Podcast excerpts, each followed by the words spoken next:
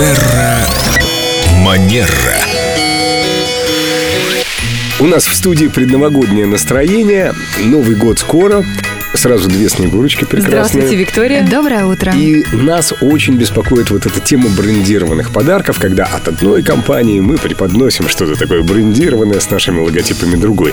Вот здесь есть какие-то ограничения с точки зрения хорошего тона, этикета? Что скажете, Виктория? А, Я скажу, что к брендированию подарков нужно подходить очень осознанно и разумно. Вот раньше были очень популярны там ежедневники, планинги с брендом компании, с логотипом. календари. Да, таким крупным, э, заметным. Сейчас, если говорить о современных правилах, это уже такой прошлый век, если так можно выразиться. Однако, если мы хотим подарить а, что-то от нашей компании, мы делаем корпоративный какой-то подарок нашим клиентам или нашим партнерам, мы можем нанести логотип, но, например, сделать это так, чтобы если мы дарим, скажем, ежедневник, только владелец видел этот логотип, когда он, например, его открывает. Или это какой-то календарь красивый, где мелким шрифтом указан логотип, а не на, не знаю, там, не на всей обложке, так что каждый человек, который заходит в офис, ему бросается в глаза этот яркий, яркий опознавательный знак Такие другой компании. нюансы. Да, то есть не переборщить с логотипом, потому что в противном случае это может просто быть непрактичным подарком. Ну, все уже все напечатали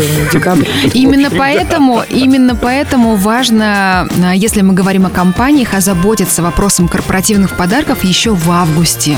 И хорошо, когда в компании есть целая такая подарочная культура, и даже отдельные люди есть, которые этим и занимаются. Ну, а этот ваш совет пригодится компаниям уже на следующий год. Мы Но все некотор- запомнили. Некоторые, кстати, в декабре к этому еще подходят, к подаркам, поэтому Да, вполне бюджет возможно. планируется на будущий год. Все правильно. Спасибо, Виктория. До новых встреч! Терра Манера.